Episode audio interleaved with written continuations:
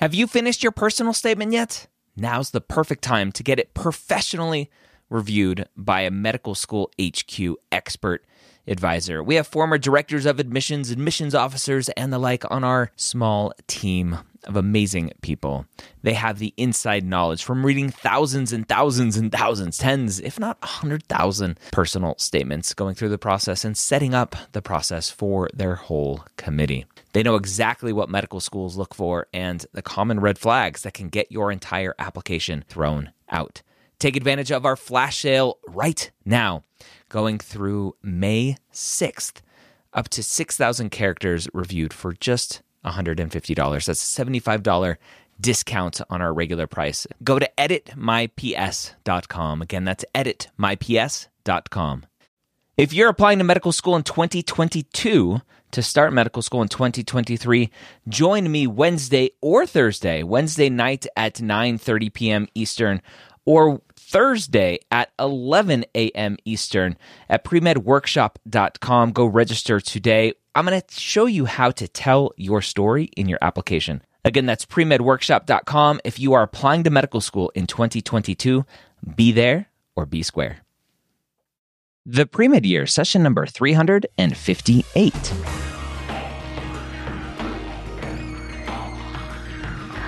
Hello, and welcome to the pre-med years, where we believe that collaboration, not competition, is key to your success. I'm your host, Dr. Ryan Gray, and in this podcast, we share with you stories, encouragement, and information that you need to know to help guide you on your path to becoming a physician. Welcome to the pre-med years. Welcome back. If this is not your first time here, if you're a hardcore pre-med years listener, I would love to hear from you. Give me a little shout out on Twitter with the hashtag PMY358. Let me know that you're listening to this episode. If this is your first time here, don't worry, I'm not going to make you tweet anything.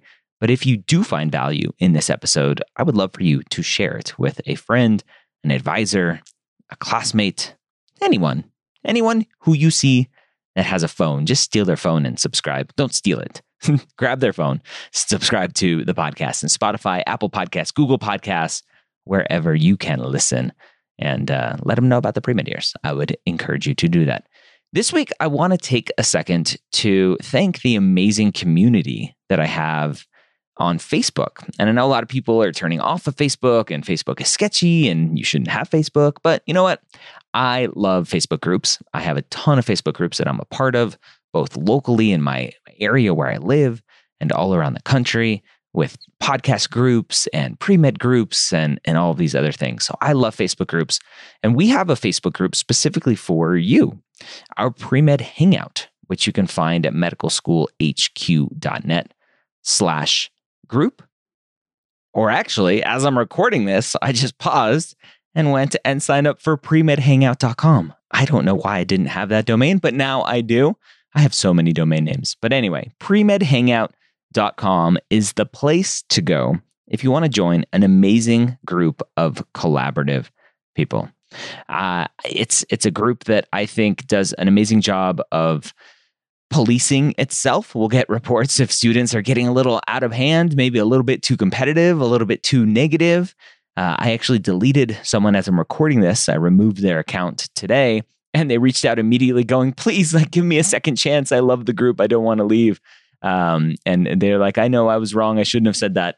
I think a lot of people think being online, you can say whatever you want, but there are consequences. But I did give him a second chance. So uh, I think if you aren't part of the Hangout, you should. Again, premedhangout.com is the place to go for that.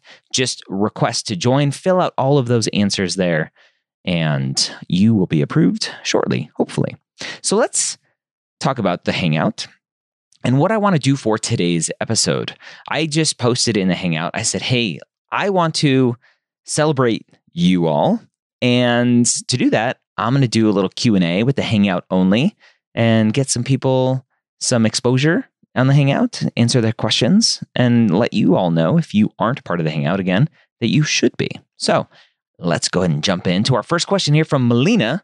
She says, expand on the disadvantaged essay checkbox of the application. I've never thought of myself as disadvantaged, but when I explained my situation to an admissions committee rep, I was told I definitely qualify. So this is an interesting one. Disadvantaged on the AMCAS application is very vague if you look at the definition of what a disadvantaged student is. Now, the definition kind of centers around uh, if you were part of a government assistance program like SNAP or or Medicaid or something else like that, uh, or if you're from a medically underserved area. But really, the definition is up to you. And so, if if you feel like your life situation was at a disadvantage for any reason, educationally, if you didn't have the same maybe learning opportunities as other students because you had to start working at 12 years old. Sure, maybe that is an advantage to you, but potentially is a disadvantage for for the purposes of applying to medical school and could potentially help you stand out even though i hate those words right I, I, don't want you to try to stand out on an application i just want you to be you and tell your story and if part of that is potentially talking about being disadvantaged then it is good. And it doesn't have to be. Another question here from John who says Does the disadvantaged essay or checkbox pertain to your current or past situation? It's both. If, if you were raised right if you're 25 now but from from 5 years old to 15 or 5 to 10 years old you you had a very disadvantaged time then that definitely counts because any part of your journey that is disadvantaged will affect your future, especially early on when you are, are first being molded into the human being that you are now. So uh, I think a lot of people don't think about the disadvantage checkbox, the dis- disadvantaged essay enough. And hopefully, talking about that will do that now. James asks Is a nursing degree considered non traditional if we completed the prereqs after we graduated? I, I, don't really know what the core of the question is because really it doesn't matter. Degrees or uh, if you're a science major, a history major, a, a, a language major, whatever, that, that doesn't non-traditional traditional that really isn't part of the equation really doesn't matter what your degree is as long as you do the prereqs for the schools that you are applying to Joe asks for non traditional midlife career changers is publications or are publications and research really good or does it work against? Also, in the application cycle, can you apply for MD PhD and later switch to only MD if you change your mind for whatever reason? So, when you are applying to medical school, uh, I'll answer the second question first. Uh, when you're applying MD PhD, you can apply MD PhD to some programs and MD only to other programs. It's up to you. Um, I believe once you apply to MD PhD, that's that is what you have applied as. Um, and I don't think you can switch to MD only, um, but that's just a guess from from talking to other students at this point.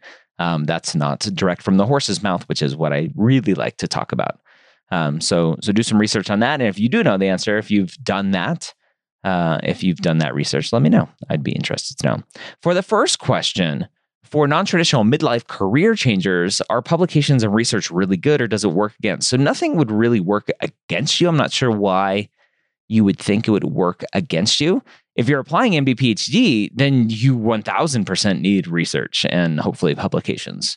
Uh, but if you are applying just MD, you, you don't have to have research. You 1000% don't need publications uh, research is is important to highlight your curiosity and your ability to think critically and, and do all that fun stuff, but you can show that in other ways as well. Shiva asks, How do you stand out as a an out of state applicant? So, again, this is funny. I, I, read this. I don't know if subconsciously I saw it earlier when I said I don't like to, to talk about standing out. As an out of state applicant, really how you stand out is stellar stats because that's who the schools are going to look at. If you look at some of the public in state schools, they will only accept out of state applicants with super stellar st- uh, stats. And uh, some of those schools will tell you that, right? We only, like, don't even bother. If you're out of state, don't bother applying if your MCAT is less than a 514, right? Or w- whatever their cutoffs are.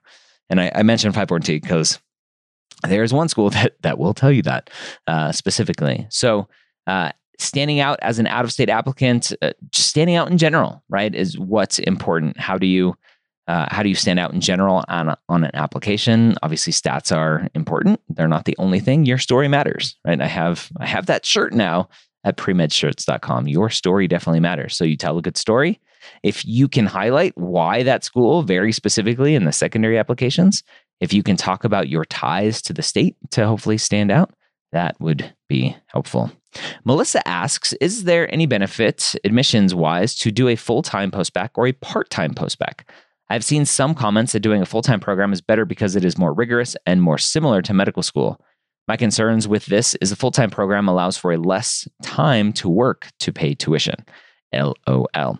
So I, I think you will find probably both. Uh, there, there may be some schools out there that will question why you didn't do it full time, why you still continued to work. But there will be plenty of schools that will look at your application and and think that you did an amazing job. Hopefully, obviously, the the goal is to do as well as possible, as close to a 4.0 as possible in a part time or full time postbac. And there will be schools out there that will be okay with a part time postbac. Now, if you're only taking one class every semester, then that is a different question as to potentially why you're not doing more, especially if you're using the postbac to prove your academic abilities. So just be careful there. Stephen asks, What do I say to people who tell me if you can't handle the stress of studying for the MCAT, how are you going to handle the stress of being in med school? Uh, I would tell you to shut those people out. Every part of this journey, every part in life, you're going to have doubters. Every part of your life, every part of this journey as a pre med student, a medical student, a resident, you will have people in your ears telling you that you shouldn't be doing this, that you can't do it, that you're not good enough, that you should do something else, you should settle. It's hard. Studying for the MCAT's hard. It's stressful. It's long. It's grueling. Medical school is really hard, but it's also super fun. And so, for those people who are telling you if you can't handle the MCAT, you should, you're not going to be able to handle the stress of med school, I would tell you to tell them to say, Thank you for your advice that I did not ask for. I need to get back to studying now and just move on with your day. There's nothing to say to them. Taylor asks, Nontrad here, how do you explain your struggles in your personal statement without making it sound, quote, bad or, quote, wanting pity? I have a pretty interesting story, but don't know how to convey it on paper that the way the reader can fully understand it. So I do have a book on this, right? The Pre-Med Playbook Guide to the Medical School Personal Statement. I would encourage you to check it out and and really uh, use that to help you. Um, but at the end of the day, you have to tell your story. I would be careful um, talking about struggles in a personal statement. Depends on why you're trying to bring it up, right? In my book, I talk about red flags and and when to bring them up and when not to, and how to do that. But really, the core of the personal statement is why do you want to be a doctor? So try to focus on that as much as possible. Our next question from Jennifer Do medical schools typically take into account the applicant's ability to cover tuition in the admissions process? Meaning, are they apt to favor affluent families? No, that uh, doesn't and shouldn't come up. On your application, there is a spot to put your parents' income, but you don't have to answer that if you don't want to. Our next question from Zoe How can you make sure you're a good fit to a school if their mission statement is super generic? I would keep digging and doing research and potentially reach out to them. It's it's hard, uh, but uh, fit is good. It's a great question to ask because fit of a school is very very important that a lot of students ignore, and students just look at MCAT and GPA and pick their schools based on that. But it's so much more.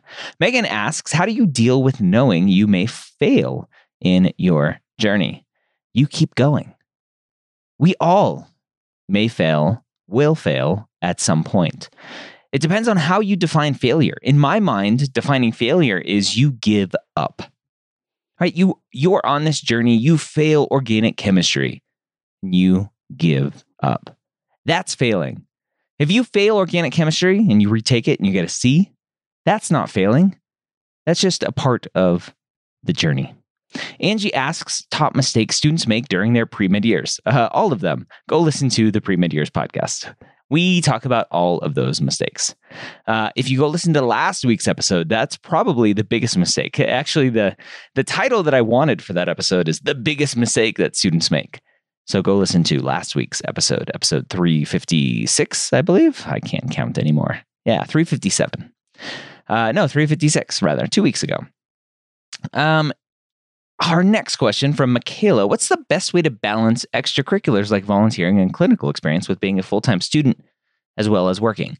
I think the biggest obstacle for students with this question or with volunteering, getting clinical experience with shadowing, the biggest obstacle is students thinking that you have to be a full time volunteer, a full time shadower, a full time clinical person. And really, if you look at time wise, if you're able to put in two years getting five hours a month, right? That's 120 hours. So there are plenty of opportunities where you can fit in a Saturday once a week or once every other week or once a month. There's plenty of time to fit it in. You don't have to accumulate 20 hours a week doing all of your extra activities. So I, I think that's the best way to think about it is where can I fit in four hours, five hours a week total versus 20 hours a week total. Melissa asks, is there benefit admissions wise to do full time postbac or part time postbac? So I already answered this one um, as far as full time post uh, post time, part time, post time, a post time part back. Um, I think that's a new thing that we will start here. And John asks, does the disadvantaged essay checkbox pertain to your current? I already answered that one. This is I'm flying through these. This is fun. Stephen asks, what do I say to people? Oh man, I think I got. Oh, I think I scrolled up. That's the problem. All right. So if I keep going here, um, Taylor says, Do you have to work in a clinical job during your pre med years? Absolutely not. You do not. Um, there are plenty of great clinical jobs, but you do not have to uh, work in a clinical job during your pre med years. Do you need clinical experience? You sure do. Uh, listen to the episode two weeks ago, like I was just mentioning. Is med school having children realistic? Um, is med school having children. Is having children while in medical school or having or going through medical school while having children realistic. It is 1000% realistic.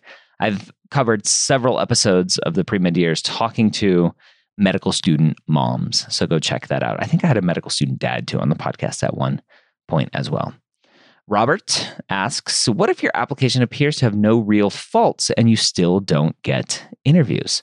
Well, then you apply for application renovation at applicationrenovation.com slash apply. And you come on and we'll break down your application and figure it out. Because if it appears that it has no real faults, then appearances are deceiving. Angeli asks, what level of competitive application should an Asian applicant build to be considered for in-state and out-of-state schools, considering they have good grades and average ECs? So I am not, uh, I don't play the Asian game versus Caucasian game versus uh, URN game. Uh, URM, for those who aren't familiar with that term, is underrepresented minority or underrepresented in medicine, depending on who you ask. Um, so I don't play that game. I think everyone should have a great application. I don't think because you're Asian, you need a better application, although Harvard may disagree. Devin uh, asks when a current when in a current cycle should you start preparing to apply for the next if you haven't uh, started hearing back for interviews, etc. So typical application timeline: you apply in June, July, May, and June. Uh, for application or for starting medical school the next cycle if you don't start hearing about interviews by Thanksgiving, by by the beginning of December, then I would start being concerned. Paulo, I think that's how you say that. As a non-traditional career changer in a post-bac program, what is the best what is best to focus on in terms of application support? volunteering, research, clinical experience, etc., in such a short period of time compared to a full four year, four years of undergrad, since primary focus is keeping grades exemplary with potential still a part time or full time job taking up valuable time. It's hard. Uh, doing a post-bac and trying to squeeze it all in is hard. You potentially may have to take a, a gap year to do the extra stuff if you haven't gotten any clinical experience, if you're not doing any shadowing, etc. You may take an extra year to do that and then apply to build up that resume. Here's a fun one. Jackson says, "Would you rather fight 100 duck-sized horses or one horse-sized duck?" Be prepared to defend your answer. Bonus points for empirical evidence. So this is a great, great uh, uh, interview question that I've heard come up. No, no, I've never heard this come up in an interview. This is ridiculous, and I will refuse to answer it. Maybe a bonus episode. Stay, stay, stay, uh, uh, stay until after the music for your answer. Uh, he asks another question, but real talk, how important is shadowing? It's very important. Uh, for those of us who work in a clinical setting full time and have classes, will it harm us not to find shadowing? If so, go uh, to what extent? So, shadowing is important. If you work in a clinical setting, it obviously is great. Uh, but you're not seeing a full picture, right? It's the same thing. Nurses who don't shadow, it's a red flag. You need to shadow.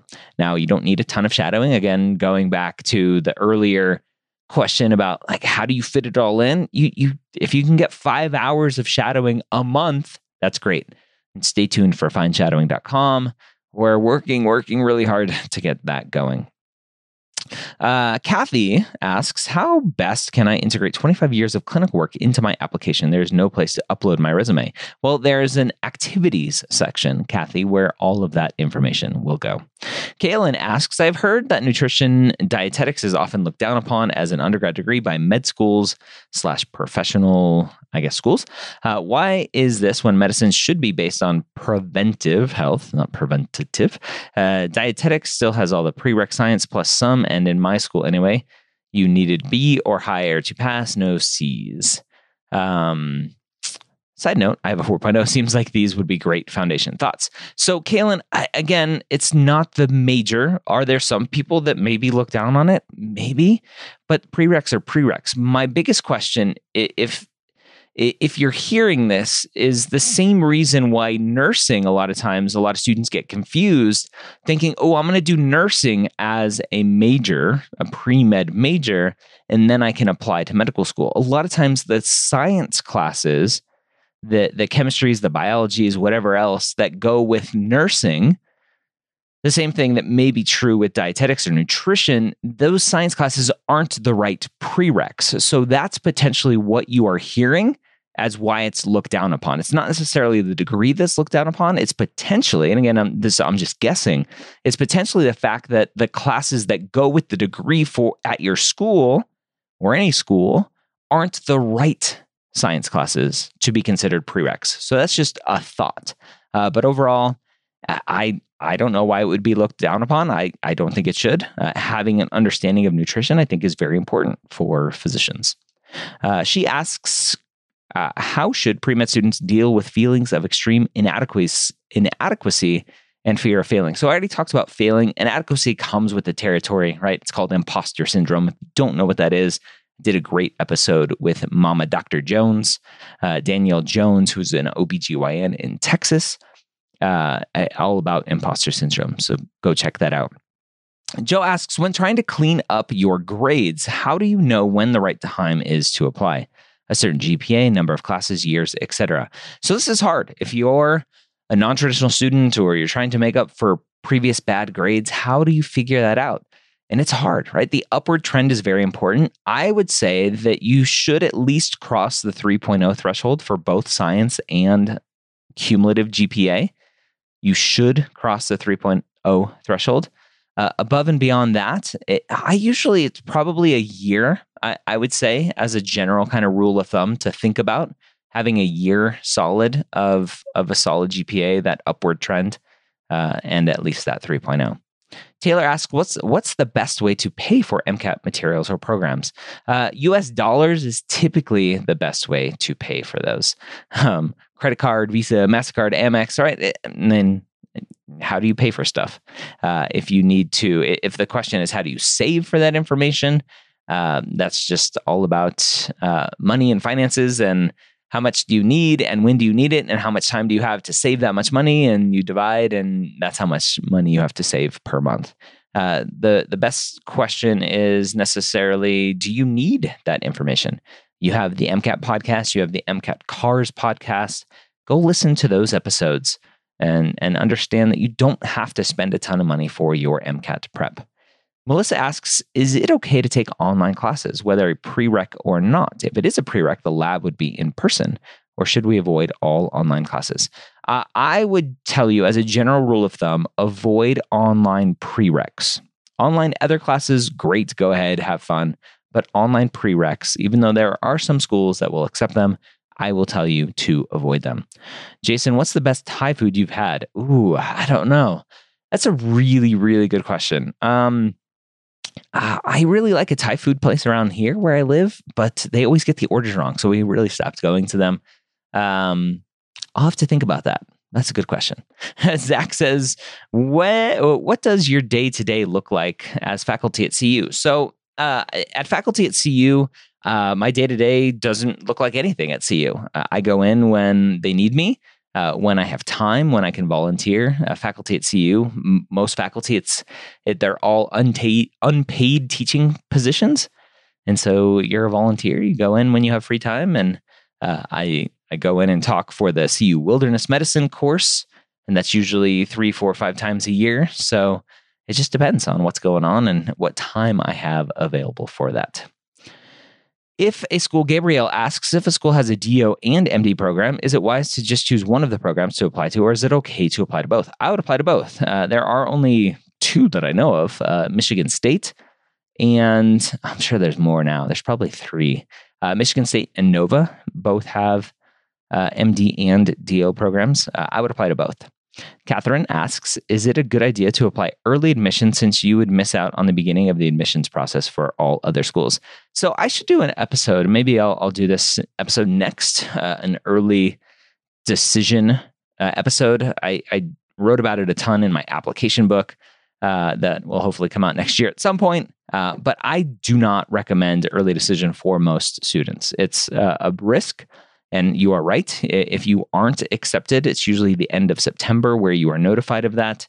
Uh, if you aren't accepted, then then you can typically enter the or you can enter the general um, application field, and you're late at that point, or you're later than everyone else who's already submitted and had their applications verified and completed, etc. So I'm not a fan of it. Uh, it's a it's a risk a lot of students think that you can have worse grades and, and do early decision, but you can't, right? You need to be a, a still a very good applicant with uh, stats. Uh, and typically you have to have a very, very, very good reason why you're applying early decision to the program. So just keep that in mind. Caitlin asks, how do people finance applications? Are loans a good option? Accruing credit card debt. So a lot of students will uh, do 0% credit cards. You can find those that are like 18 months, 0%. Uh, those are a really good option if you can get a high enough credit limit to to afford um, all of the applications. Right, if you go to appexpenses.com, it'll have all of that information there as far as uh, an estimate of what applications will cost.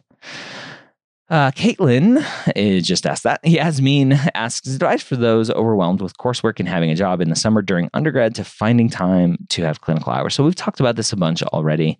Uh, everyone is going to be individual as far as the classes that you're taking, the workload that you have, other family responsibilities, etc. You have to find what works for you. Period.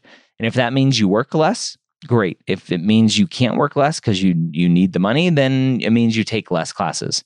So it, everything has to balance out, and uh, you have to approach it with the understanding that your grades are important, and you don't want to sacrifice that just because you wanted to work and go to school at the same time. So keep that in mind.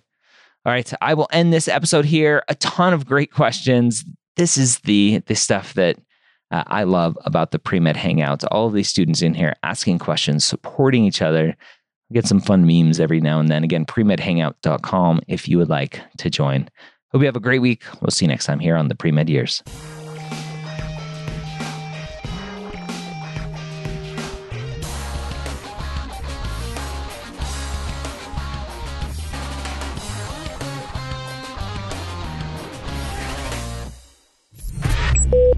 This is MedEd Media.